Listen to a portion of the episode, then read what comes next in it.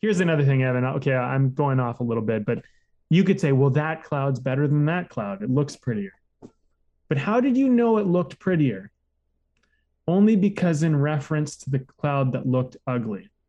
Now, if you're making a movie, is every character, is every person as beautiful as the next? No. But sometimes the antagonist, the ugliness of the antagonist, reflects the beauty of the protagonist, or vice versa. And so you don't look at things as good or bad or worse or better. You look at them as they play a part. Mm-hmm. And we all play a part. And in your art, you're playing a part. So play your part and play it as wholeheartedly as you possibly can. And take the pressure off yourself. Just play the part. This is Way of the Artist with Brandon Colby Cook and Evan Schulte. Identifying your blocks and demystifying your struggles so that you can claim your own path and make your life a work of art.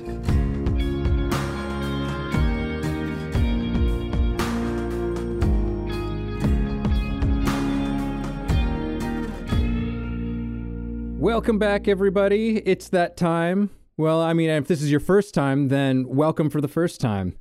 But if you are a regular listener, then welcome back, I suppose would be the obvious logical statement to make. these intros, I don't know, man. I don't know about these intros that I'm doing these days. That's all right. Uh, hope everyone's doing great out there. this is this is actually like the the most perfect intro for what this for what this is.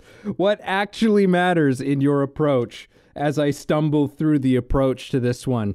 Sometimes you just got to get to it.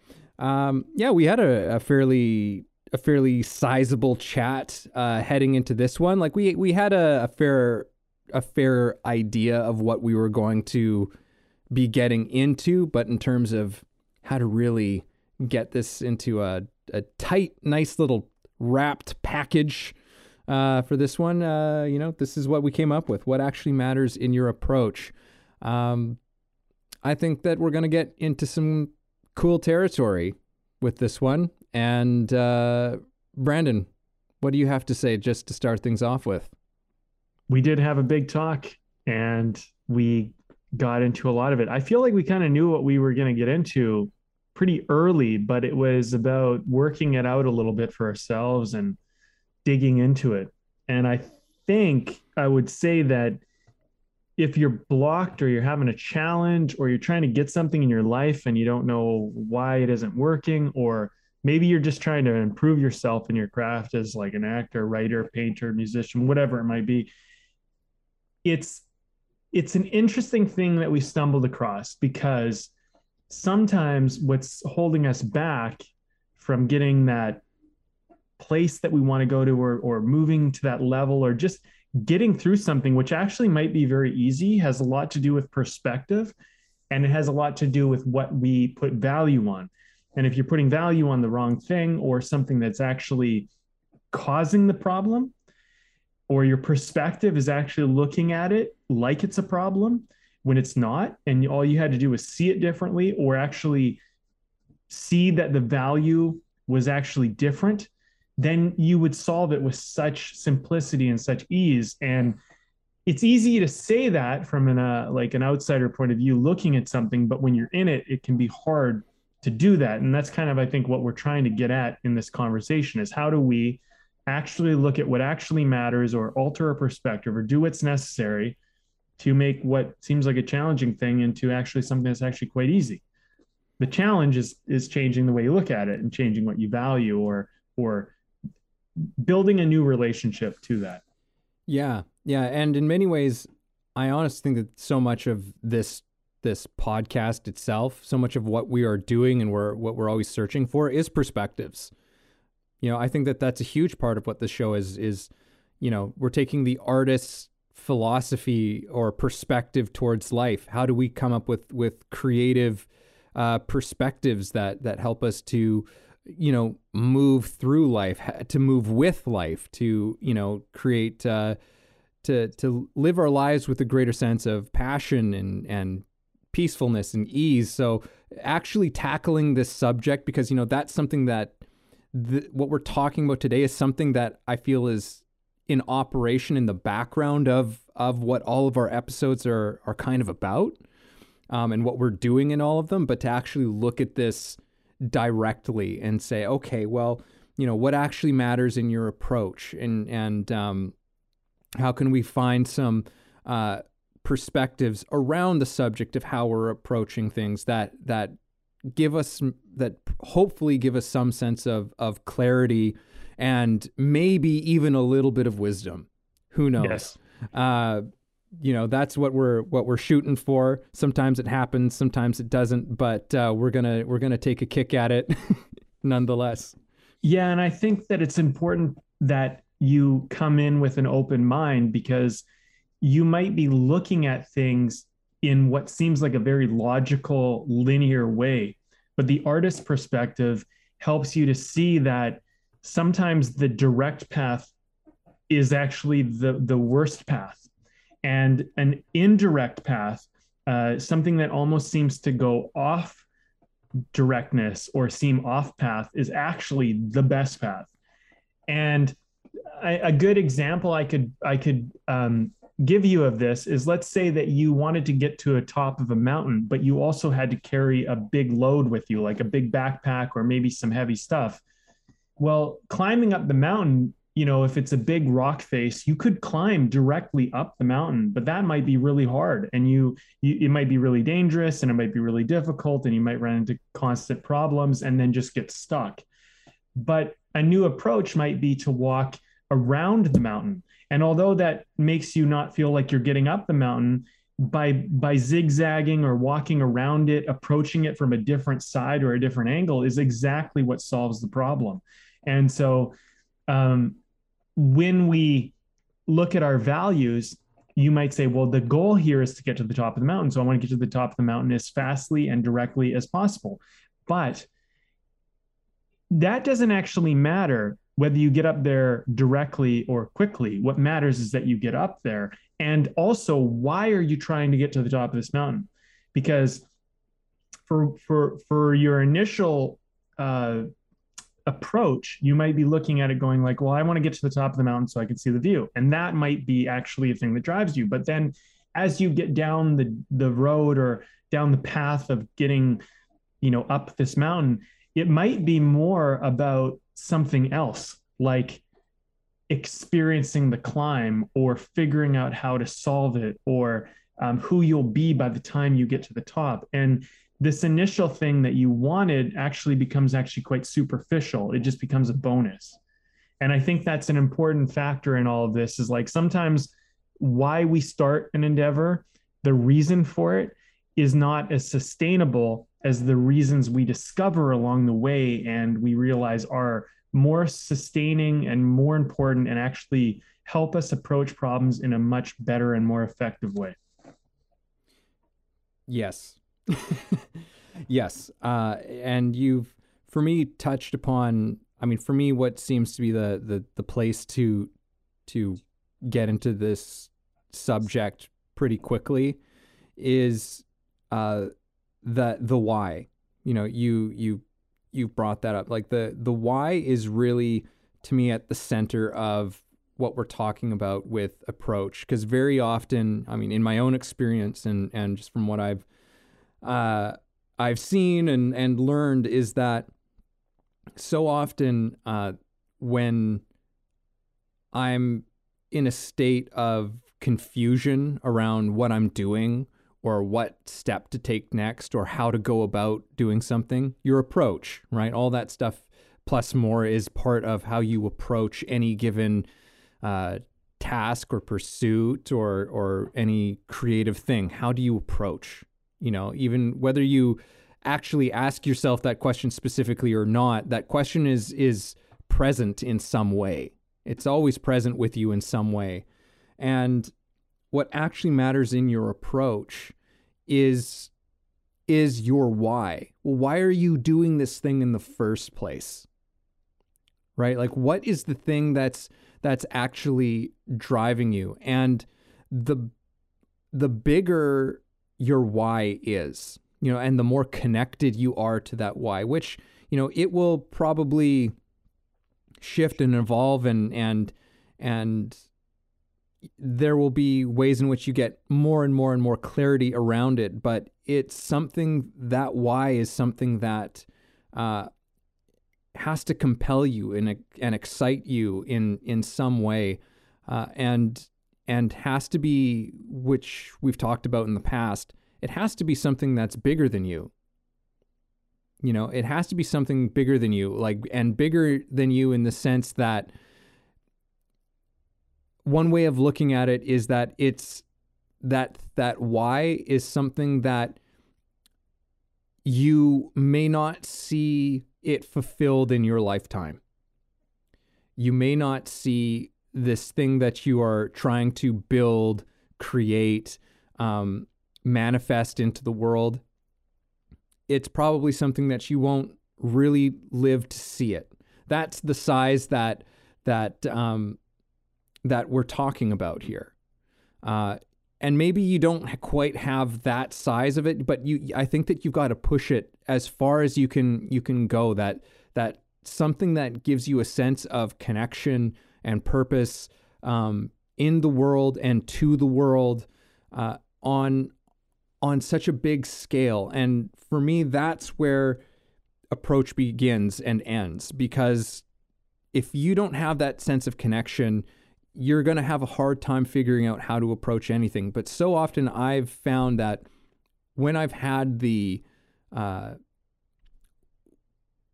when I've had the mindfulness and the awareness to actually ask myself the, the that question of, okay, well, just remember what you're doing this all for, what all of the work that you're doing, what it's all about. And once I I can connect with that thing and I remember what that thing is and and and connect with it not just in an intellectual level but on a, an emotional kind of level it's surprising and and amazing how how easily the the approach presents itself right i i almost always find that there's something that becomes clear as just like oh, okay this is the next step to take right now. Sometimes I don't always know what the next three steps are, or four or five, but I will usually figure out what the next step is for me right there, just simply through connecting to that what's actually important. You know, what actually what what actually matters for me. Right? And that's um again that that's something that for each person, you have to know for yourself. Nobody can tell you what that thing is. You know, you can have people who can certainly help you and assist you, but they can't they can't tell you what that is, and that that's something that every person has to figure out for themselves. But once you start to build that connection, it it shifts the perspective on how you approach anything. Hmm.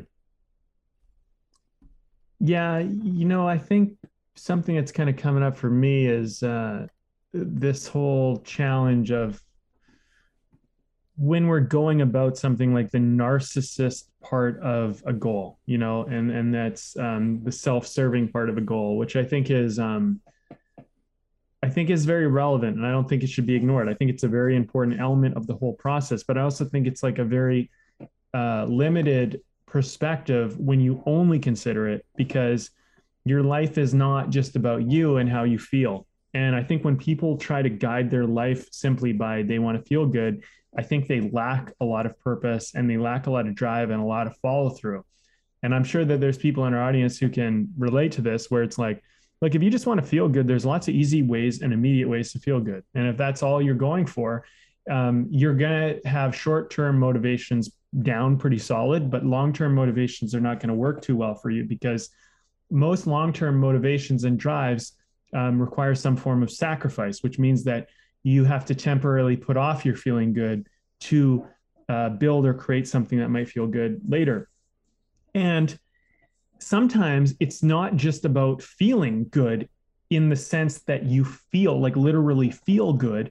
It's actually about a sense of like I'm good, I'm valuable. And something I learned when I was younger was that contribution is one of the key elements to sustainable long-term bigger dream goals. And so what I used to tell myself when I was younger was everybody I encounter is going to be better off for knowing me. And everything I, I used to say to myself every day, everything I touch turns to gold. Not because I get the gold, but because just because I'm involved with it, it's going to turn to gold. It's going to turn to something valuable. And a lot of the people who were in like uh, the the the TV series and, and shows that I did, a lot of them moved on. Like a lot of those actors moved on and became, you know, uh, big in their careers. They became leads on shows. You know, now granted, you could say that they were destined for that already because they were already going to pursue that in their life. But um, whether I contributed to that or not, it gave me a sense that I was. And that sense that I was contributing to building something good in the world gave me a lot of drive and motivation that helped me. Uh, I don't know if you guys can hear the sirens going off everywhere, but uh, crazy times, crazy times.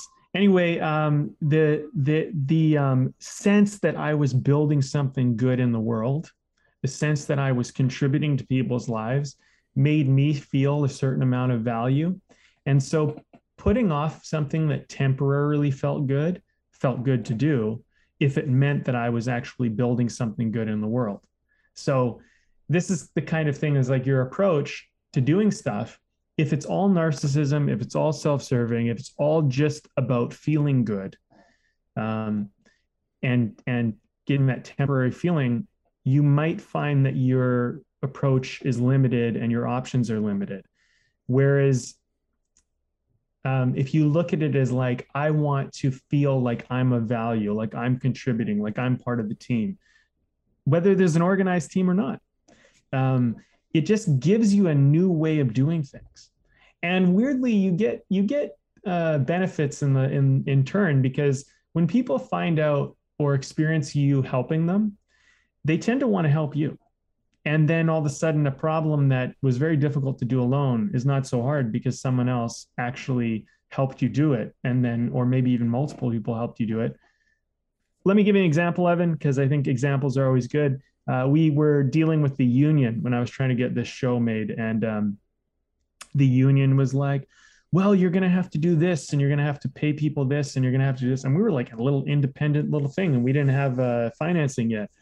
And I had all these actors and people who were involved who just wanted to get this show made. And I remember going like, yeah, like the union's trying to get us to do all this stuff and we just don't have the budget and it's going to kill the show and it's going to shut everything down. And a bunch of the actors got together and we had a meeting and they said, well, we're going to go into the union and we're going to tell them like, we're doing this and we want to do this. So you just, just waive it, you know? And they literally fought the battle with me.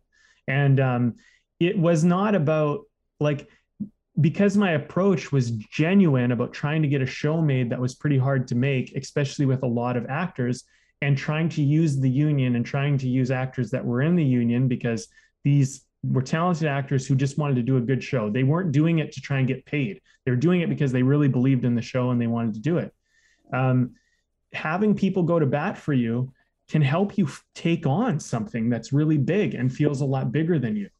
Um, and when you have your team fighting with you, you can accomplish great things. And we did. We overcame it. We came up with a solution, and the and the union worked with us. And they realized that these actors were they were at the point where they were like I had some actors saying like I'll give up my credits for now and I'll just get them back so that we can do this show. Like so the union felt threatened and they went well shit these guys want to do this and granted here's the thing the union is not the enemy. The union is trying to protect the actors from shady producers and people who are trying to take advantage of them, right?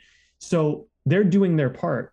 So in some ways, like the actors had to be um, committed to trying to work around it. And this was also at a time when web series and things like that were very new and people didn't know how to work with them and they were a new medium.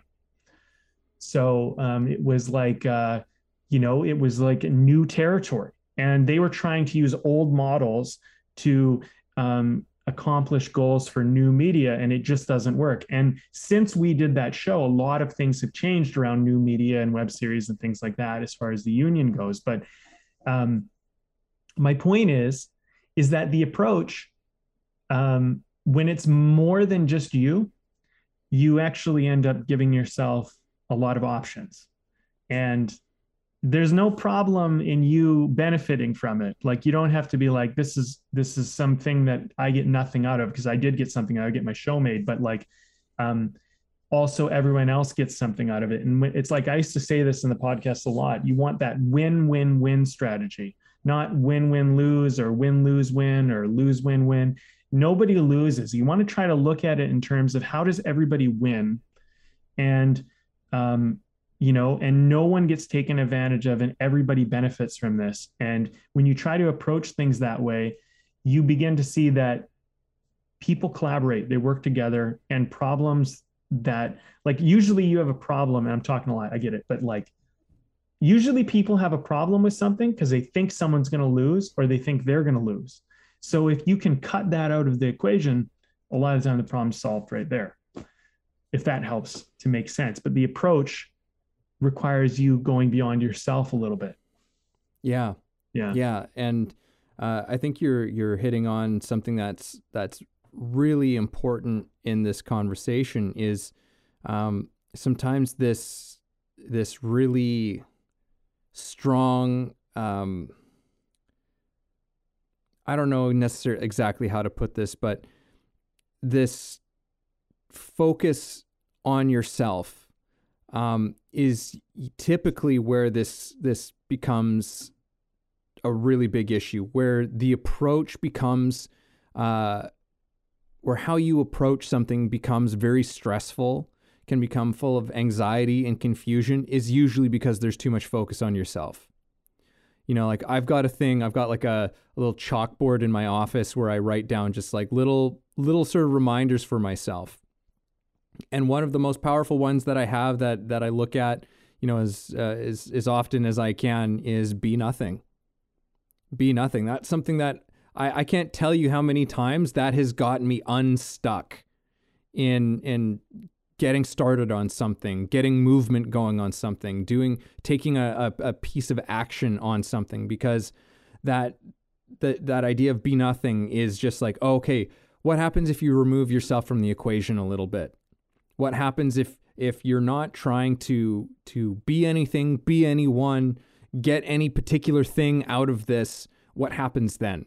Hmm. Uh, and suddenly it's just there for me. There's there's there's suddenly there's room for me to go. A pathway opens up. I know something that I can some simple action that I can I can take, and I get the ball rolling.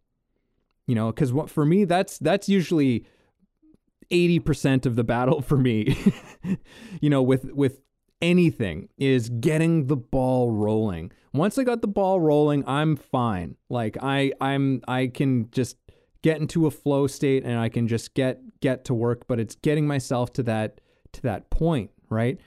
And one of the biggest barriers for me is always this thing of like, of having to tell myself, be nothing. Like just, mm just take your remove yourself as much from the equation. Um, you know, one other way of um, thing that I've I found really helpful and I think pertinent to this conversation is you ask yourself what is what is for the good of all beings? Kind of like the your what you were saying with like it win win win right? It's a win for everybody um, not where it's compromised for somebody, but like when you um, when you ask yourself what what is the what decision, what action that I can do now would is is good for all beings involved, with for all parties involved. Um, and I'd say it doesn't even have to just be with people either, right? Like there's there's other things that fit into the equation, such as like the environment, right? Like the, the, the natural world is is another thing that we have a, a responsibility for as well, right? Um, I'm sure there's more things that I just can't think of at, at the moment, but you know, there's asking yourself what's the good for for for everybody uh, is often another way of getting yourself you're unstuck from that thing. And again, you know, this all still ties back into where we started this conversation out, which is, you know, it's about having something bigger than you. and these are all little ways and little question questions, little things to um, say to yourself or remind yourself of that. Just do a little something to help you step a little bit outside of yourself to open up your perspective a little bit more. It's like, okay, yeah, this isn't all about me. And when it's not all about you, like just there's a weight that that that comes off. There's you know, it's suddenly not so heavy and so serious or or whatever. At least that's how I experience it, right? There's not there's not so much weight to what I'm doing. And once that weight has been lifted, uh, there's options. There's almost always options that that begin to present themselves. Um, and sometimes the, it's also I already knew the action to take, but now it's just that I'm free to take the action. I like because there's not so much on that action for me anymore because I'm not so important.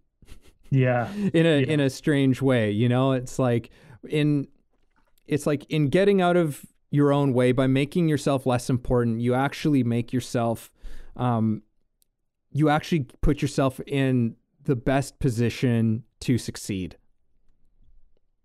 which is interesting but you've got to put almost you've like you've got to put that whole success idea out of your head. Yeah you do. It's also important because when you make what you're doing too much about yourself it becomes about am i good enough? And am i qualified? And then you know you might have imposter syndrome and all of this other stuff. And like at the end of the day like none of that really matters. There's um there's a saying right? It's like the 20 40 60 rule. When you're 20 you think uh, everybody's thinking about you. And when you're 40 um, you realize that people are thinking about themselves. And then when you're 60 you realize that nobody was thinking about you at all. You might as well just done whatever you were going to do um, and the thing is, is like, uh, or something like that. It's, I probably butchered yeah. it, but it's basically the same idea, right? The, the idea is that like part of the problem for a lot of young people is they think that the world is because high school and and like our early years are so much about finding ourselves and it's about fitting in and finding your group and identity i think for a lot of young people seems to mean a lot and we want to be included and we want like we don't know what normal is because normal is based on your parents and your siblings and stuff like that. And so you go into the world and then you start to feel like okay well this is what's normal for them. And if you went into like theater or drama you know they're uh, in my experience at least were very like goofy and outgoing and silly. But like if you went into sports which i i also went into um, they were very like rigid, almost, um, especially like high level sports. It was very much about performance and it was very much about, um, uh, it, it was just like fitness. It was different. You know what I mean? And so mm-hmm. in each group, um, you know, there were very different groups, both groups that I kind of found myself in at certain points. Um, you try to match and meet the group that you are associating with. And in those initial stages, learning the ins and outs of the group and learning how they function is a large part of how you figure out your identity. But once you kind of figure out how to play their game, and it really is just a game, no one really cares anymore. Because as long as you're kind of falling in line, doing what you need to do, and you know, you show up in a predictable way, or you know how to show up in a predictable way, then no one really notices because really you're doing what you're supposed to do. And we're very um we're very machine like that way people. Like uh, when we get what we expect we don't think about it. And actually that helps us do life because if we had to think about everything if everything acted strangely or weird or different we would have to notice it and we would have to deal with it. But when things work in a predictable manner we don't have to think about it. We can think about other things and I think what you find when you move into your like um, into your 20s and into your 30s and, and beyond is the world has a certain amount of predictability to it. You have a certain amount of understanding about it.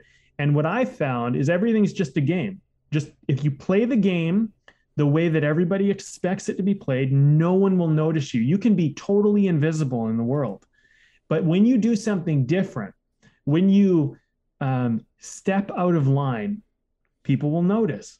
And a lot of people have a difficult time with this because they they don't they, like they don't like to be noticed and yet when artists do stuff we kind of do stuff to stand out and to be noticed because it, it, it usually advances our career but at the same time it's not easy because it's like it's not normal it's not natural it's not predictable so um, if you think too much of yourself my point is is that you'll have a difficult time stepping out of line because you think that it matters.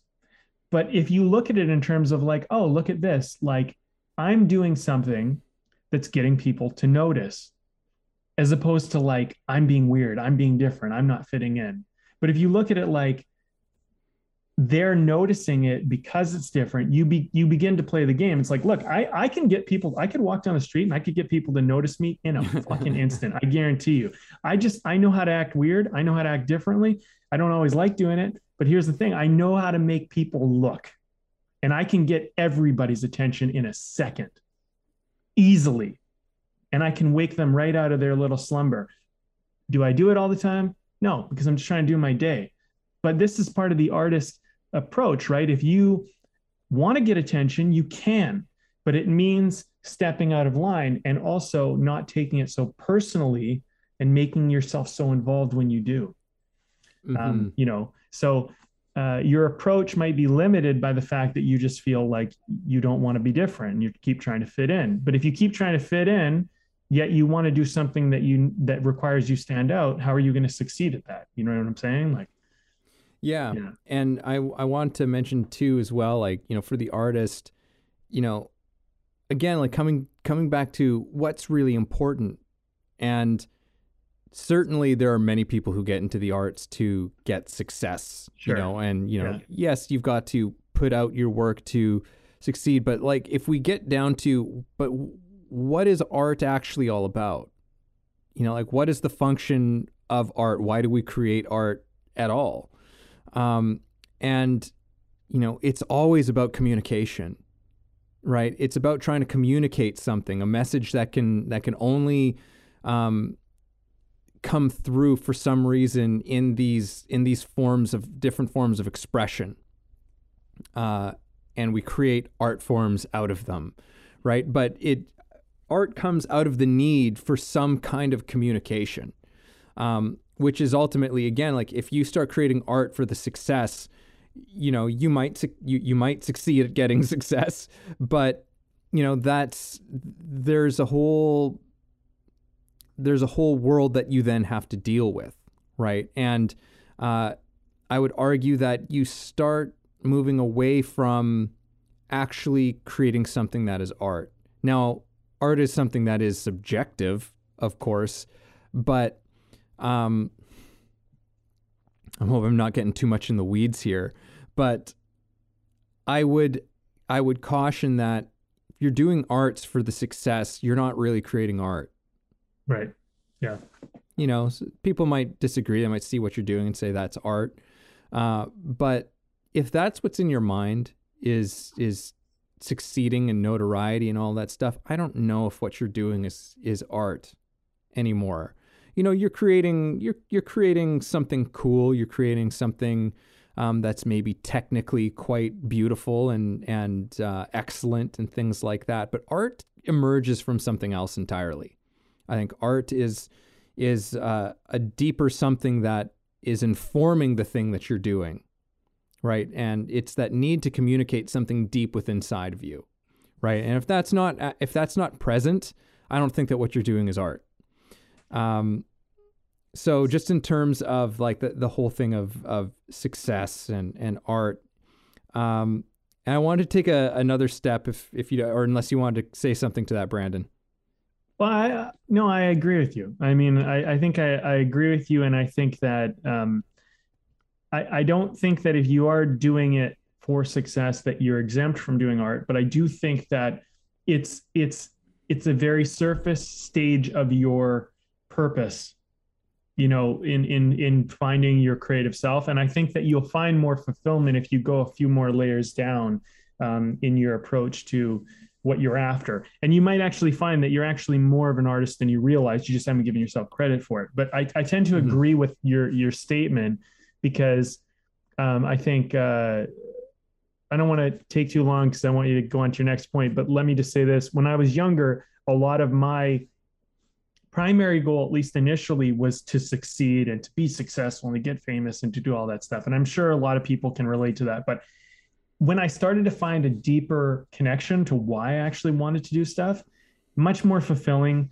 much better results, um, and much more uh, creative outcomes. And I, I find that actually um, going deeper and and and excavating something that's a little more um, like I don't know, a little like it's more like like the success is covering something else. So if you go a level under that, you're going to find something cool. And if you go a level under that, you'll find something else cool. And you know, and that doesn't always come easy and it's not always obvious, but that's where your art is. And I think that you'll actually find that you get success by going deeper in a weird mm-hmm. way. It, you know, it, yeah, because it, it's, it's not about, it's not about being, I've got nothing against success, right? I just am exercising some caution around that being the main thing. Right. To it's like I must succeed is a tremendous weight to carry. Uh, and uh, it makes me think of I'm not going to get this exactly right, but um, uh, Krishnamurti, one of my favorite quotes from him is something like, "We all want to be famous people. The problem is, is that w- when we want to become famous, we are no longer free." Mm. Um, yeah, you know, you can just let's just sit for a second in that one. um, and he's absolutely right. Um, but uh, to to go into the next thing, which is related to all of this, um, you you're you're talking about sports and and things like that, and in terms of success and and what that ends up doing to us creatively and our ability to just act out of a out of a genuine, real place within ourselves um, that creates that actually gives us that sense of real fulfillment and and of um, of purpose in the world and that sort of thing. But um, you know, there's a for people who don't watch hockey, there's a there's a an expression that that's been around for I don't know probably forever in in the game of hockey, but we often say of like a player, particularly a really great player who's not who's kind of slumping. Uh, we'll say it's like they're gripping the stick too tight. Mm. they're gripping the stick too stick too tight, and or holding the stick too tight. And it's you know not really meant as a literal oh they're they're holding the stick too tight. It's it's we're speaking about their frame of mind.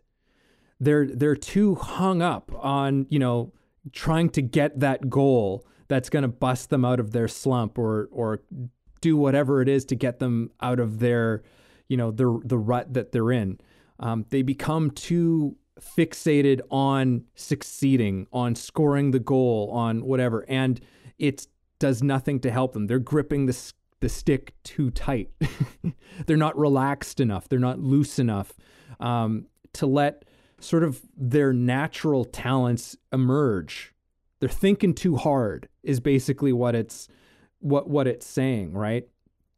Um, and there's a beautiful little wisdom to that, and I think that that's a lot of what uh, you know in in terms of adding another element to what we're saying here is you know, when you become so fixated on uh, the things that that don't matter on and and you lose that sense of of why you're really doing what you're doing why that means something to you like really being connected to the to the meaning of of what you're doing.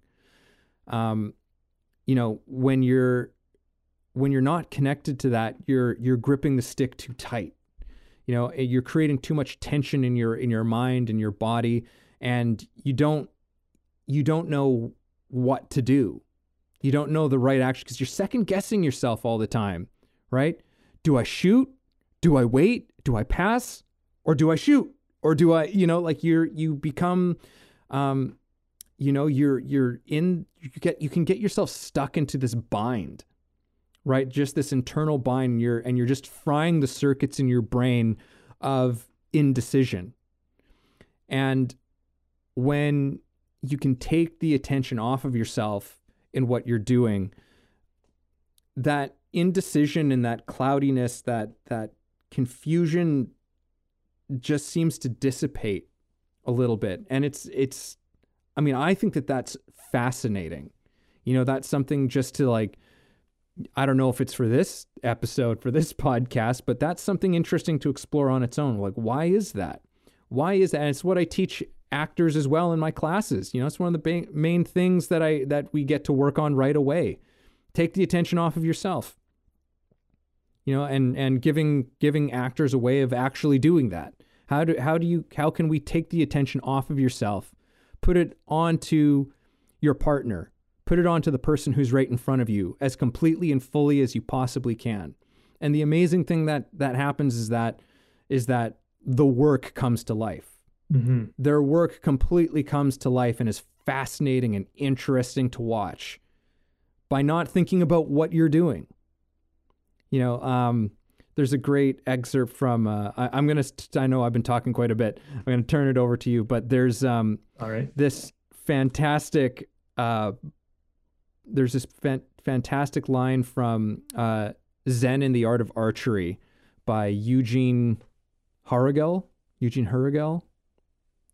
It's a it's kind of an, a classic um, piece, but there's this there's this part where, and it's a true story, where this you know this German uh, professor move professor of philosophy um, moved to Japan because he was fascinated with Zen and uh, ended up taking years of learning Zen archery with a master.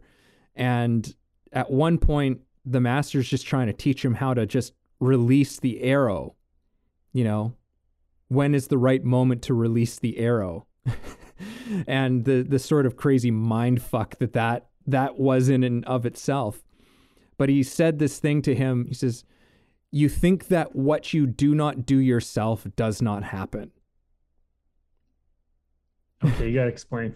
well, I mean, I don't know how well. Like, there's more to like. There was more context to be added to it, but that's the where he he sort of arrives to. You think that what you do not do yourself does not happen, Hmm. and it's this, as I understand it, as I understand it, which is probably fairly naive and and and and I probably don't know all of the the subtleties to it but there's this there's this message of there's all of this mental egotistical baggage all the stuff that we've been talking about of like doing this right i've got to like when do i release the arrow? How do i release this arrow? And all that stuff where he's really this master was trying to teach him there's a different place in which you learn to just shoot the arrow where there's no sense of yourself. There's just there's not there's no and this is very uh, traditional of uh, Eastern uh, philosophies and traditions, where um, they talk about the illusion betu- of of the separation between subject and object. That so in this case, there's this. What he's speaking about is there's this illusion of there is the archer and the bow and the arrow and the target that they're the that these things are not separate things that it's all one thing Hmm. there's um i think that at one point the master says to him because he's confused and he j- about what he means and he just says it shoots. Like there's no you shoot at the target. There's just it shoots. It's one thing right? Yeah. and and once you remove all of this baggage of of all of this separation you can now finally really do it. And in many ways i teach this in in my acting class which is just like like so so much of the time actors are so uh they get themselves in such a conniption and and so much stress and energy is spent in well if i don't really feel like i am doing this performance and really giving this emotion right now and really doing all of these things if i don't feel myself doing it if i don't have some sensation of in my head that i am doing these things we have a weird distrust about it. Like it's not happening. but it is happening. And that's kind of one of the weird things that like you start to take the attention off of yourself, put it onto something, and and things happen and in an incredible way, in a very powerful way. But how we get there is uh, an interesting struggle. it is an interesting story. You bring up a great point. The the oneness of the connection of it all. I mean, it's like uh, you know, have you been breathing? Well, yeah, uh, I've been breathing. Have you thought about it? Did you notice you were? Did you feel you were breathing? It's like, mm. well, no, but you were, and so so our so breathing is as natural as just living and doing life. And like I think with art, it's like you know, when you really disconnect yourself from the whole procedure of it, you begin to see that you're always doing it. I mean, it's you're you're always acting, you're always telling a story, you're always making music, you're always painting art. Everything is always happening always. And you go, well, wait a minute, like how, how do I know that that's happening? It's like, well, it's everything is. I mean, the way you moved your hand was an artistic stroke and yet you don't even care you don't even notice it it's just so seamless that it doesn't matter. And this is i think one of the the the main things that you know we need to recognize in like our oneness with the whole uh, situation here is that you breathe as naturally as you create art. You you your whole life is a masterpiece and you don't even see it because you just are in it doing it. And you you think that the way you do life is somehow you know stepping out like you're already in it you're already arting you know it's already happening hey it's evan with a quick public service announcement if you're enjoying the conversation you're hearing and finding it helpful then please help us and take a second to subscribe to the podcast. And we can all be people helping other people, and that's awesome. Now back to the show. I do these uh, I do these exercises and these processes when I do storytelling with people, and I I take them through kind of my blueprint course. But I'll ask little questions like, well, what's a story? What's an idea? You know, and and you'd be amazed, man, when you really stop and think about that. What is a story? and you go, I know what a story is, but like, no, seriously, stop and think about it. What is a story? Tell me what it is. What does it feel like? What is what it how do you know it? You know, like if we go into it, you, you start to realize, well, you do story as naturally as you breathe. And yet you you don't even know what it is. It's like it and it and it's like when we try to do art a lot of the time we try to think that oh i need to know what the art is. You don't have to know what the art is to do the art. Mm-hmm. you you literally just have to like do.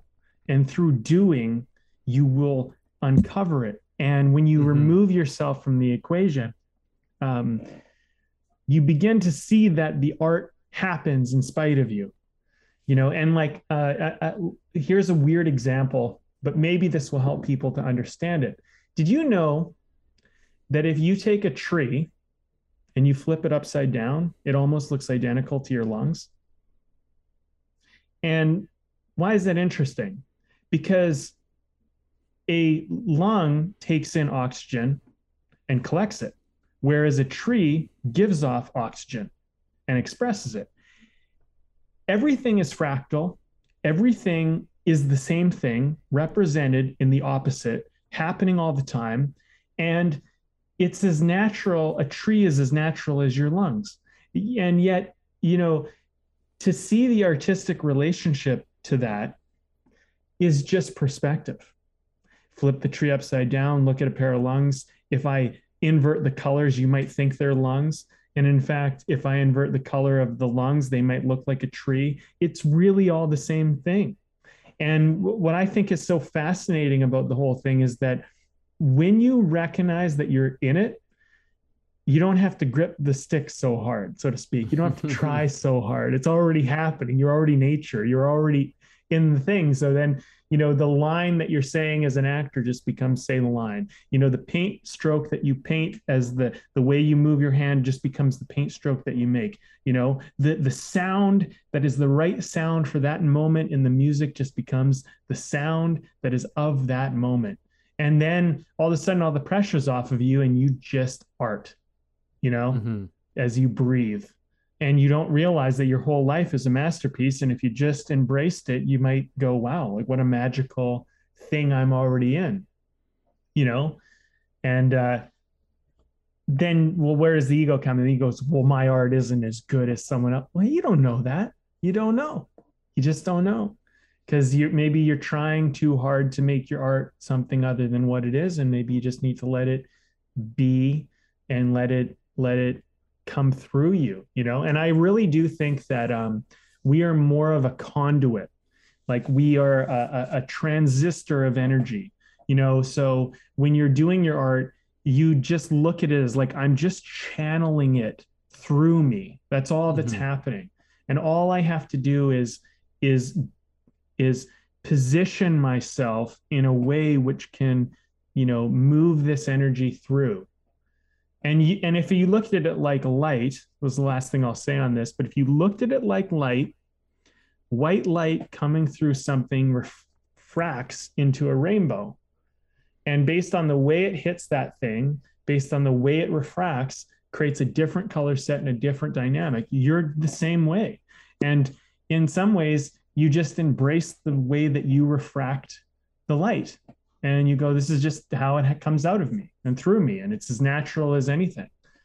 And uh, i think through doing that people appreciate it because like do you ever look at a cloud and you're like well that cloud's wrong.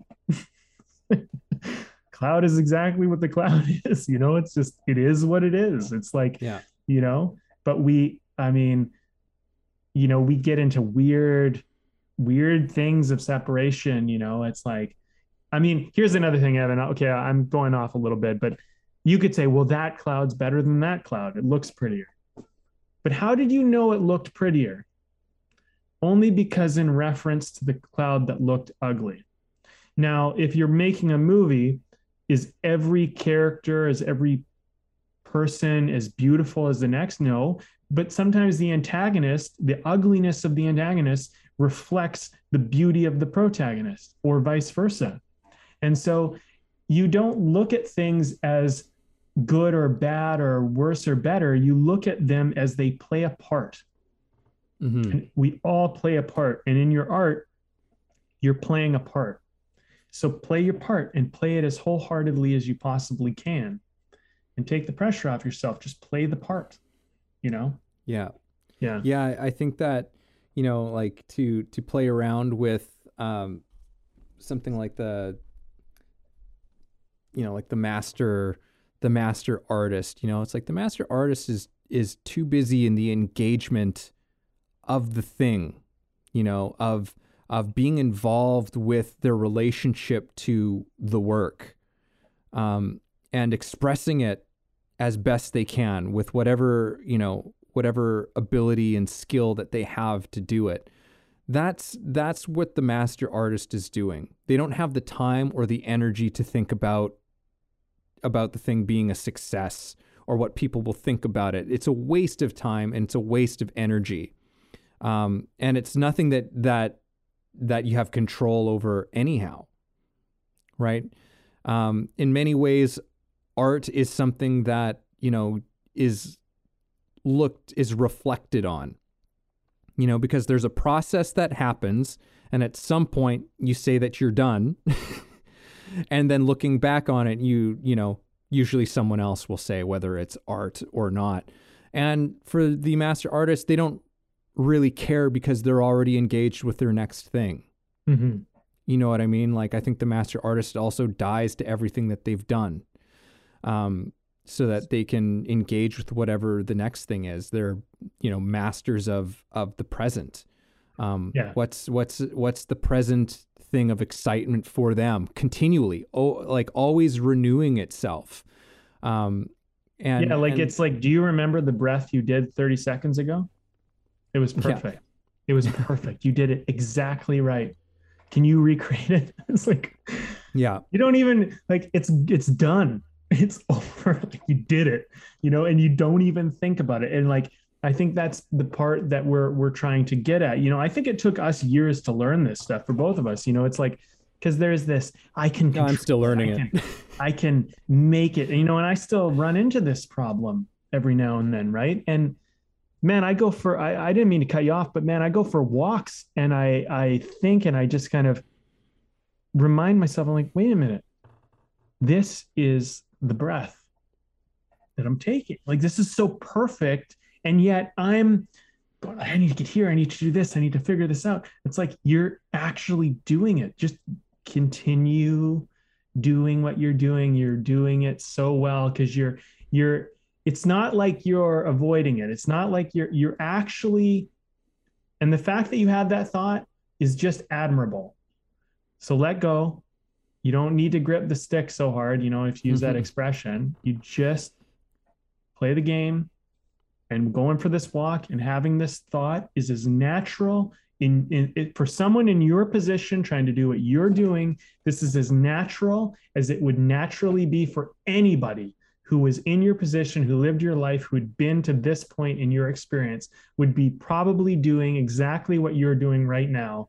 And if you just accept that you can move on and we can go on to your next moment and your next and your next and you will find that if you can ter- continue to carry on you'll play the game and you'll you'll find yourself in the next place you need to be.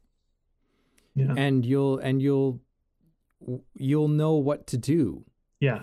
As as long as you continue to live in that way which you know is it's funny because it it means not it means letting go and surrendering uh, a lot of our habitual ways of of looking at things and approaching things um, which is so uh, which is so result oriented for the most part in in you know our modern day society is we're so focused on on these things of success and and and achievement and and all of these things and and they actually just create confusion.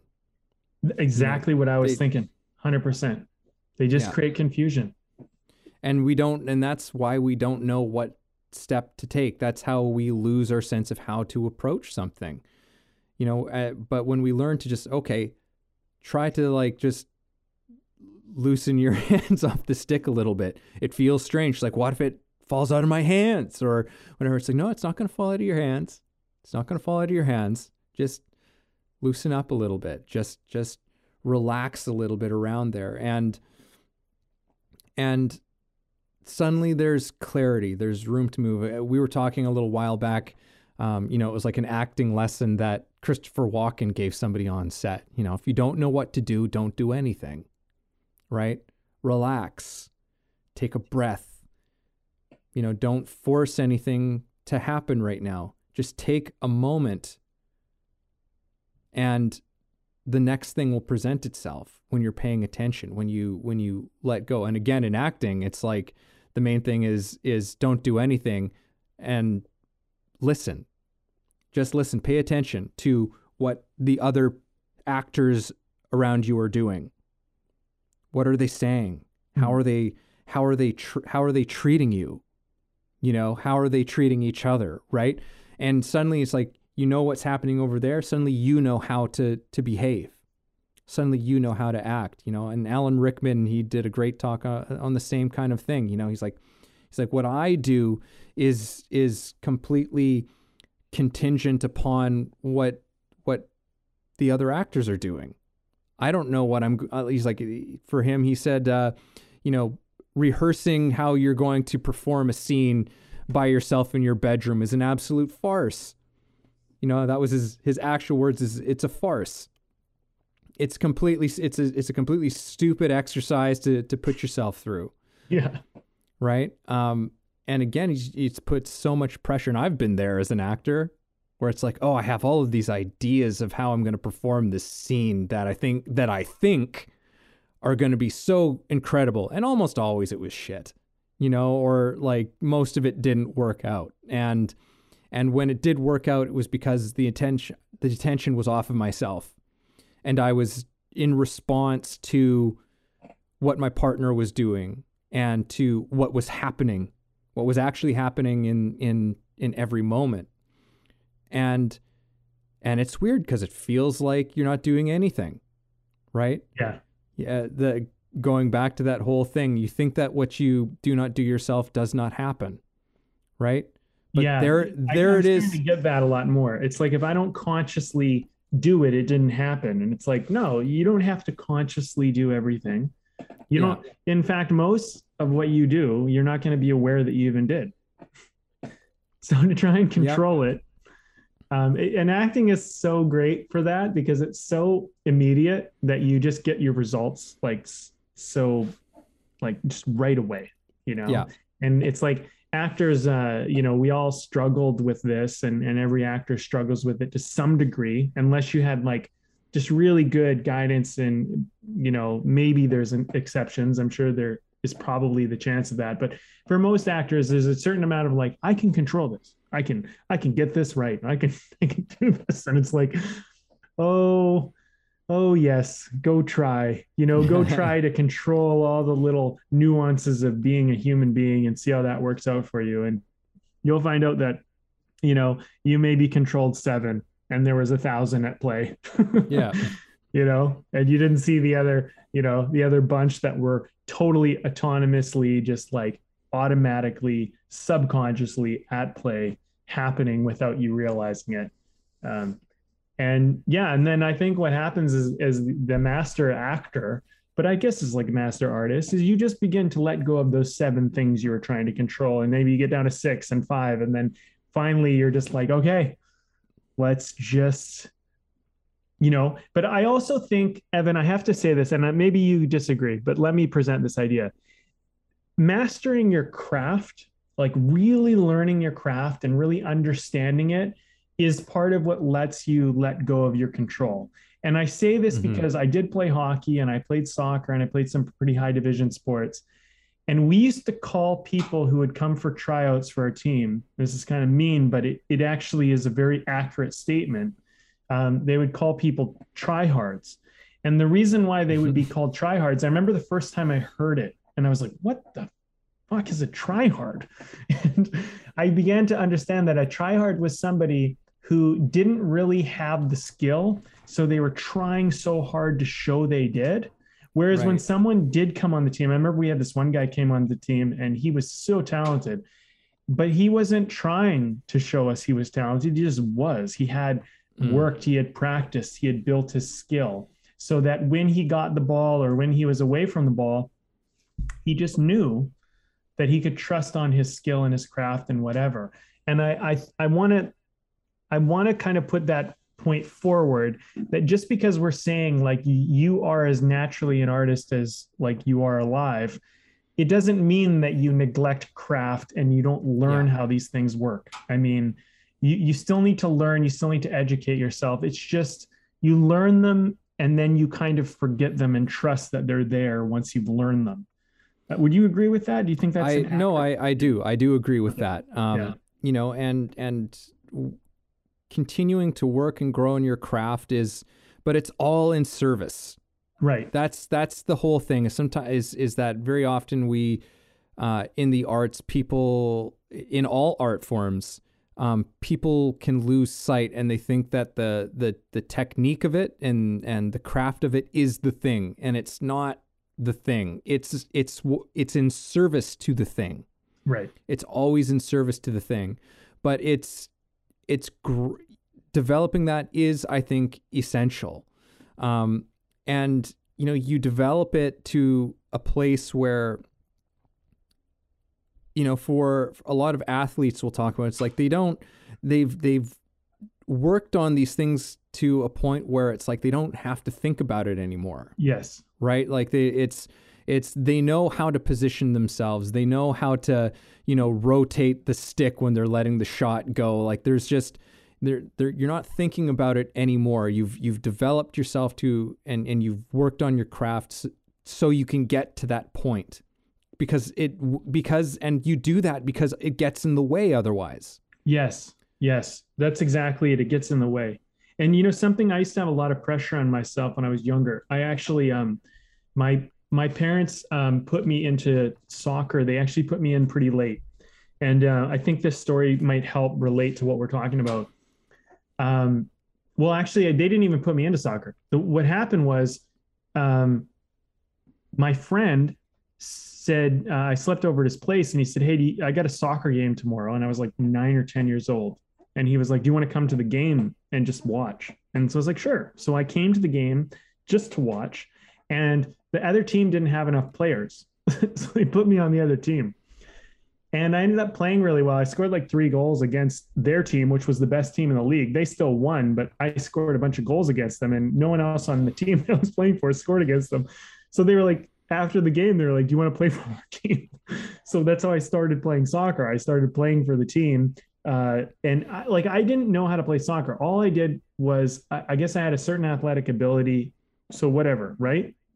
Just good luck, good fortune, whatever. But I started playing for this team, and I started to quickly learn that I didn't even know how to kick a ball properly. Like it's amazing that I even scored any goals because like I didn't even know how to kick a ball properly. I didn't yeah. know how to pass properly. I didn't know where to be. Um, and I played for this team for probably three quarters of a season. And then the next year, um, and I think this is relevant, my mom, uh, I, I, had to leave that team. There was like a, a, age change in our province and everything, and I had to leave that team and I had to go to a new team. So I couldn't play for that team anymore um, because I I was on the cut of the age that had to move. And so I went to this other team, and my mom, I guess she must have saw an ad in the paper and so she brought me out to this team she didn't know they were like the best team in the province and like for my age group she just saw that they had tryouts and she's like i'll send them to this.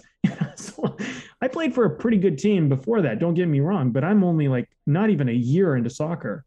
And my parents have no knowledge of soccer like zero. I never learned anything from them. Um, and i remember they put me on the wing um, and i didn't know where to be. So I watched the kid on the other side of the field and I would just try and stay in line with him because I figured if I was close enough, like in line with him, I was probably in a decent position. And that's how, and I ended up making this team by miracle. and then I rode the bench for most of the year because they realized, shit, we brought this guy on who doesn't know what the hell he's doing. But I learned a lot. Here's the thing.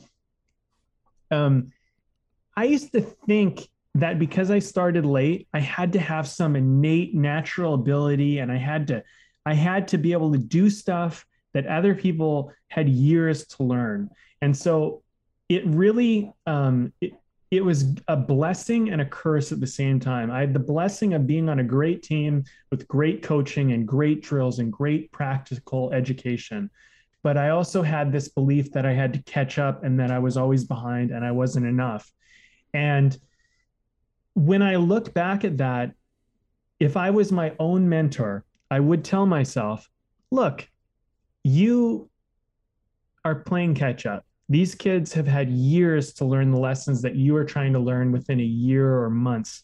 So um, give yourself a little bit of grace and understand that you're learning and lessons and making mistakes that they made years ago.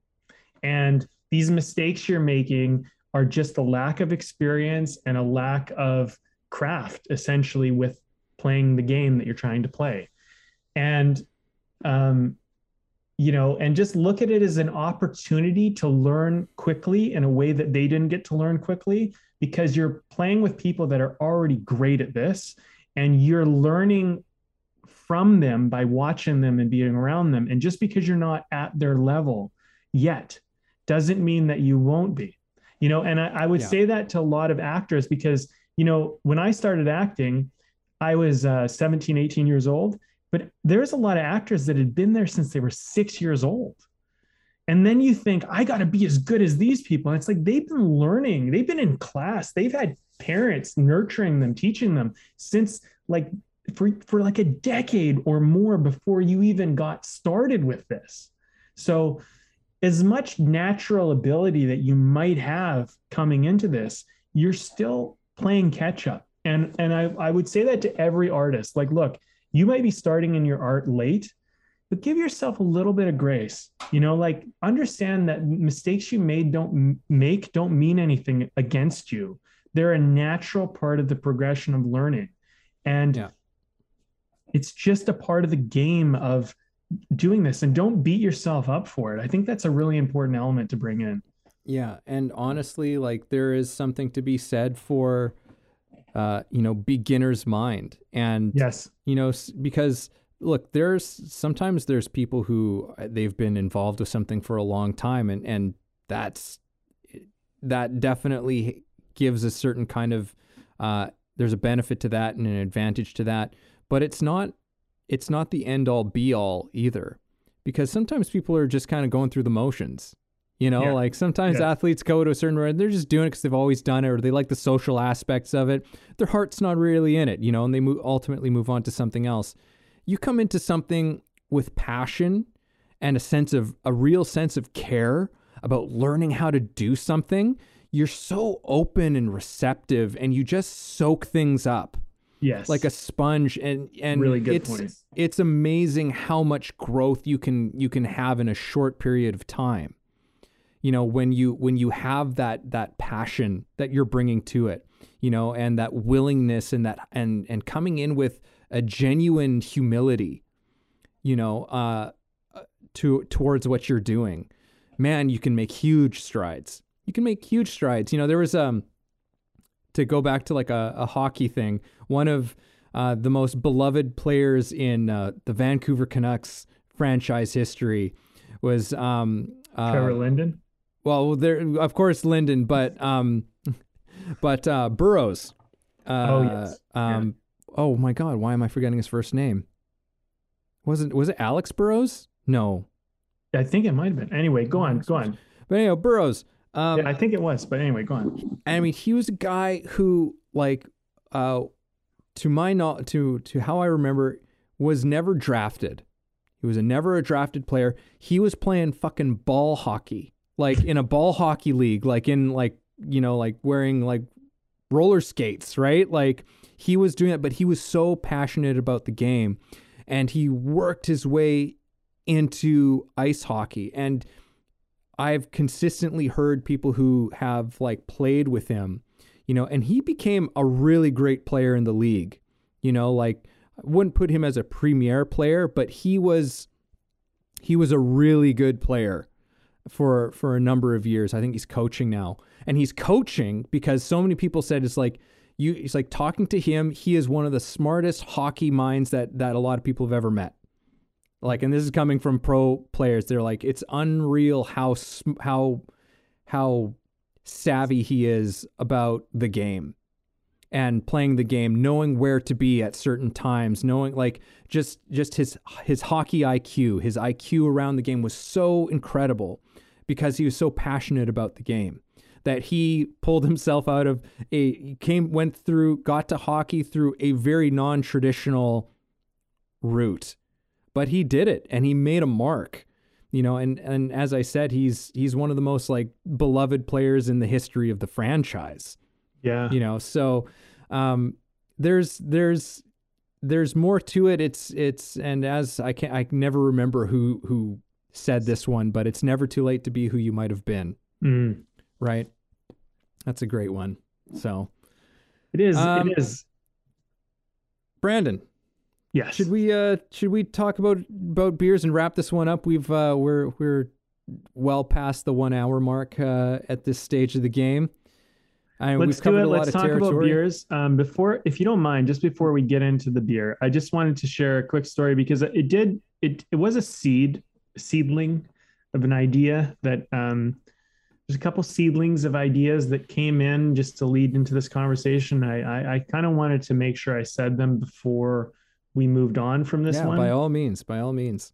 Uh, one was a video that I saw this week, and um, a guy on a bicycle or a mountain bike was coming along a dirt trail, and he came up to a bridge with like um, kind of like bars, right? So it was built out of bars, but the bars were like parallel to the path, and his bike tire was probably about as wide as the gap between the bars. So when he approached it, he got off his bike and he was like walking his bike across this path.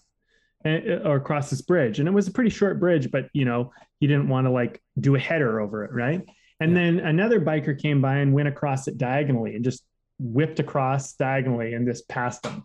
And I thought, you know, this is such an interesting moment because it's like the way you're approaching your challenge is sometimes the very problem. Like, and so this guy looked at it in a very linear, straightforward way, and he he did the safe, sturdy approach, which slowed him down and made him have to stop and change momentum. Whereas the other guy looked at it as, um, you know, if you come across this diagonally, that you could just there's no need to even stop your momentum. And yeah. i i, I want to kind of share that with people because i think like sometimes um, we approach problems from a very linear mindset. And i know i do this and i'm guilty of it as much as the, the next person.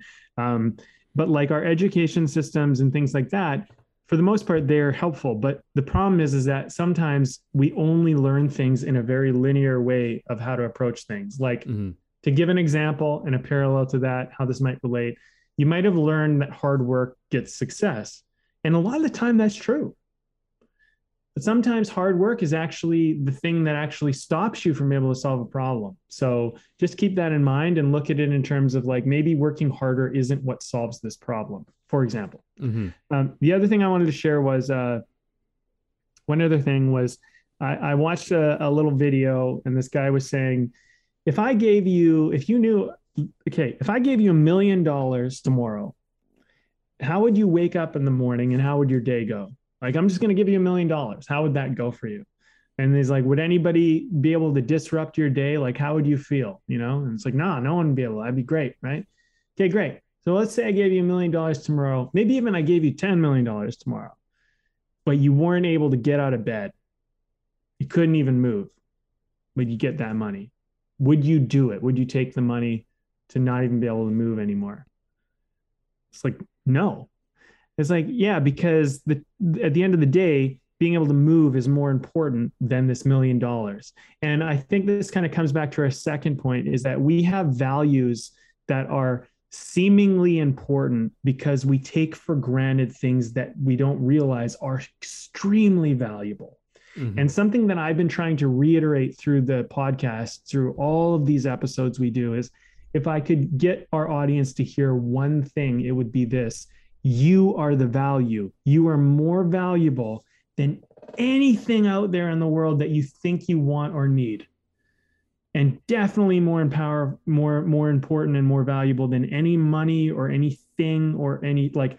And when we begin, if we could grasp that, we would realize that these things we were after they may be very important and they may motivate us and they may drive us, they may stress us out. But if you can always remember, it's like, hey, I was able to get up this morning and move around or do whatever it is that you like, look at the value that you have already.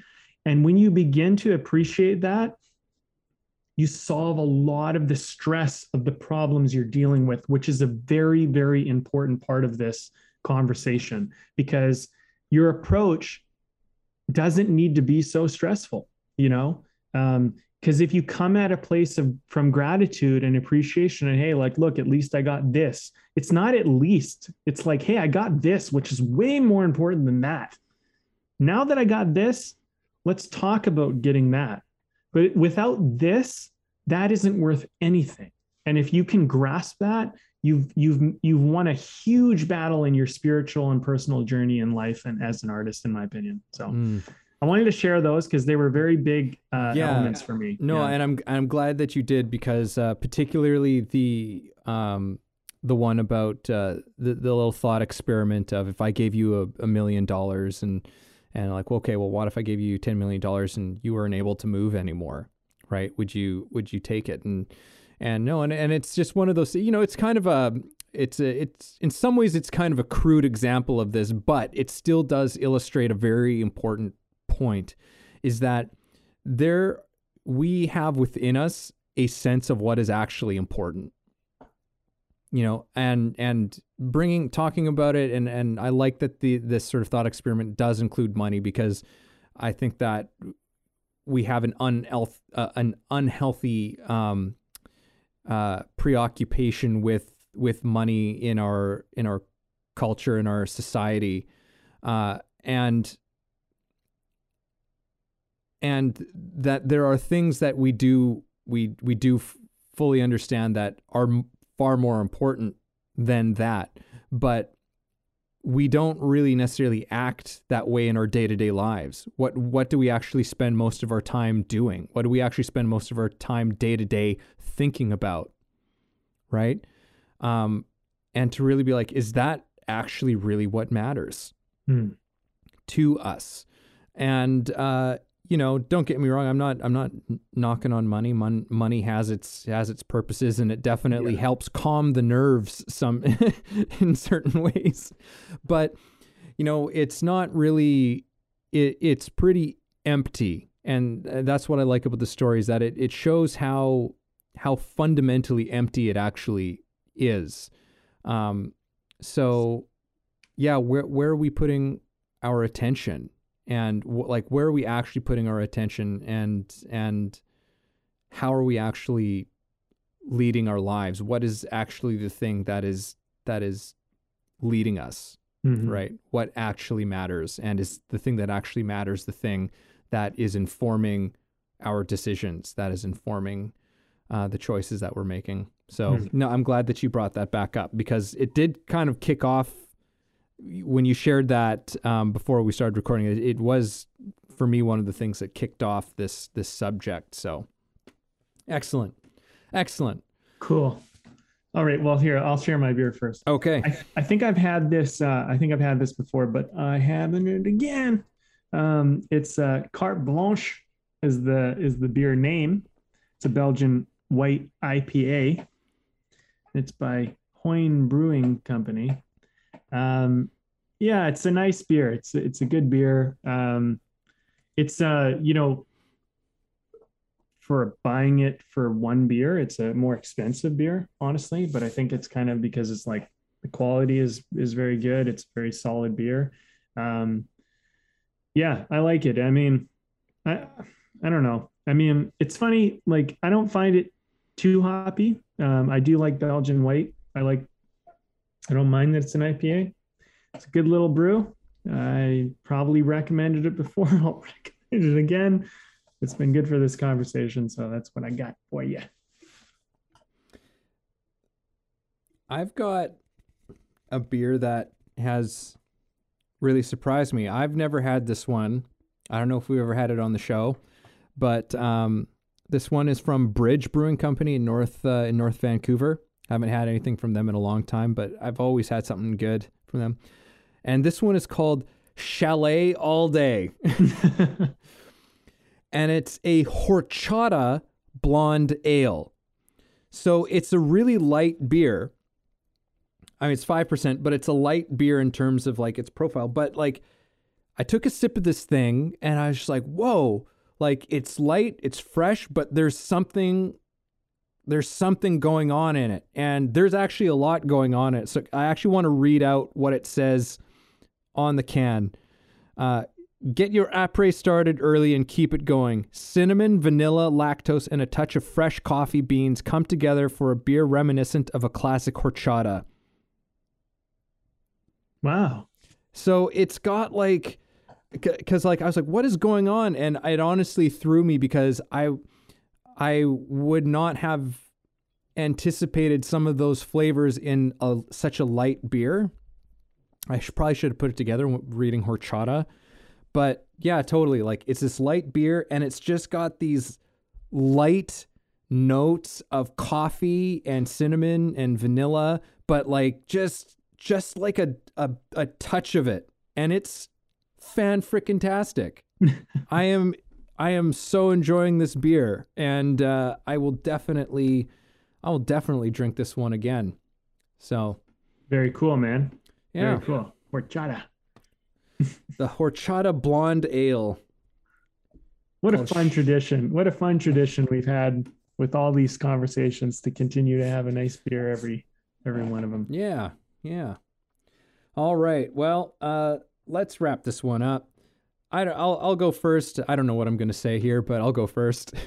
Okay. Um, yeah, no, I think that I hope that we've we've we've said a few things because really a lot of this was about how are we perceiving like our approach about how we approach things, how we're looking at things, because so often that is that's really the thing that's stopping us you know and and that's something that's of great interest to us and we hope that it's of great interest to you is like what what is the what is the shit that's getting in the way of of us you know taking action on something moving forward with things you know? Like it's not always easy. If we can understand this stuff a little bit better um, if we can remove some of the the confusion and the and the stuff that's surrounding you know the stuff that's really stands in the way between us and and pursuing the life and and doing the things in the life that we were really passionate about like that's that's something worthwhile doing. And you know I, I for the most part it's always ourselves right it's always ourselves that are the biggest uh, we're our own biggest enemy as they say as has been around for a long time we're our worst enemies um and and I think that I'm just going to come back to this thing of like removing ourselves as much from the equation as possible. I think is such an essential uh, ingredient to to being able to move forward and take action. Like having really take time to connect with what do you really care about and there's lots of people who who take I'll I'll, I'll mention you know Simon Sinek in this one because he's a guy I really like who's who's really big on some of these messages of really connecting to your why. And I think he offers a lot of stuff in terms of some ways in which you can connect with that. You know, start developing that relationship and and coming into close contact with it because that once you get into contact with that and and get into contact um, with you know really the the the thing that you want to do in the world that's bigger than yourself it it creates it it opens the pathways for you. It it opens the options up. It it creates um, that freedom, and I think it creates creativity because it's not it's not about it's not about short term gains, right? Like you're you're doing you're participating in something much larger, which means that uh, I think that it just opens up more avenues when you're approaching your life in this way. And again, when you're doing that, it's taking the attention off of yourself when you're focused on something that's bigger than who you are. You know, be nobody.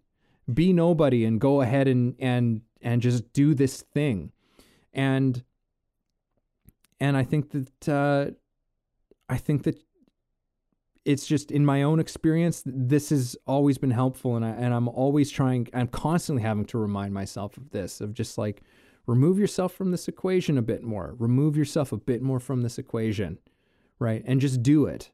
Mm. just do it like the the master artist does right like um you know it shoots you know they're just like you, you will be amazed at what you can do when you stop being so focused on what you're doing. yeah. Totally. It's such a good way to that's such a good way to put it. Is like if you yeah, if you don't if you don't worry so much about what you're, you know, if you don't worry so much about what you're doing, you you can do some just really truthfully incredible stuff by, you know, letting yourself like let you let yourself be. I, I think that's you know something that's coming up for me is like you know it's like like be nothing be nobody. Like you don't is is is like to me when i hear that it's like it's not that you need to like look at yourself like you're not important because you're very important you're very like what i would say is that and i'm speaking to every single person listening is like what you don't see yet is that you are an integral part of the nature that is happening right now. You don't see it yet because you think you need to be more than what you are. But you're you're you're absolutely perfectly in the place that you're supposed to be right now. And i know that that's so hard to accept. I totally get it because like look i'm with you. I'm struggling with it myself on a regular basis. But in the in the heart of hearts, I know that your your journey is actually has you exactly where you're supposed to be on it. And if you could if you could embrace that, it's it's like it, without trying to game the system, you begin to see that like your acceptance and authenticity of not trying to be anything other than what you are is actually what makes you so beautiful and unique. And um it's you know it's it's a it's a weird it's a weird thing because we are constantly pressured for comparisons and we're compressed we're, we're pressured for like trying to do something or be something and whatever but um look i, I want to just say this. I, I think we've said a lot. We've we've dropped a lot on you today to like walk away and think of and look i'm just going to say today i appreciate you. I just appreciate you guys being here listening to us and and the fact that you're showing up and you're listening to this conversation and you're trying to understand it and you're trying to work it out and you're trying to feel like that is fucking incredible. Good for you. And I think you should walk away, pat yourself on the back and be proud of that. Cause like you're you're really trying to figure something out. And that's fucking beautiful. It's so beautiful. And if you could own that and like, yeah, like look, I I listen to this podcast. I tried to you know, I listened to it regularly, or I just listened to this one episode, or I even listened to just one part of it. And I really tried to work this out for myself. What a beautiful thing you're doing is for humanity, for yourself, for everything. And if it helped you to get an inkling closer, I'm just proud of you. Because I, I really like I, I I've been reminding myself on a regular basis that my showing up for myself, my just working through it and trying to, you know, it's a life building thing. And it's bringing goodness, I know, not only to my own life, but to other people, because I am trying to let myself like live a life of purpose and and to see my fit in the world as a very necessary important part of the process and like god I can tell you guys, like I have gone through hell and I have come back out of it. And I know I've shared this a lot on the podcast, but I'll tell you in my visit to the darkest days, to the to the valley of the shadow of death, that I can tell you that when you come out of it, which if you're in it, you will come out of it if you just keep showing up. You're going to see that that gave you such depth of humanity and such a profound understanding of yourself. It was so important and so necessary. And like, I see myself in each and every one of you, and I'm with you. And I'm with you today as much as I was then, as much as I will be. And and and and we're in this together. And I just when I think about this like i want to try to help you approach your life in a way where you see the value of who you are and you see this beauty and we're all doing it together. And you're so necessary. You just you might not see it yet but i see it for you. And if you need to listen to this again listen to it again. And that's that's really what i got to say because i think when you accept that when you get that your approach is going to be a lot easier on a lot of things. And part of the challenge is just that you don't you might not see it yet you might not fully agree with me yet but you'll get there. Keep showing up, keep doing it. You know, it doesn't need to be this podcast, it doesn't matter. That's not the point, but keep showing up how you need to show up for you. And you're going to get there, and we're going to get there. And that's what's important.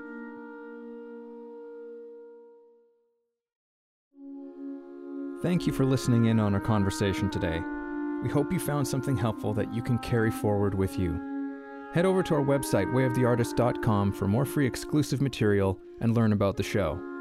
If you haven't already, please support us by subscribing to the show, sharing it with people you know, and keeping compassionate, creative conversation going.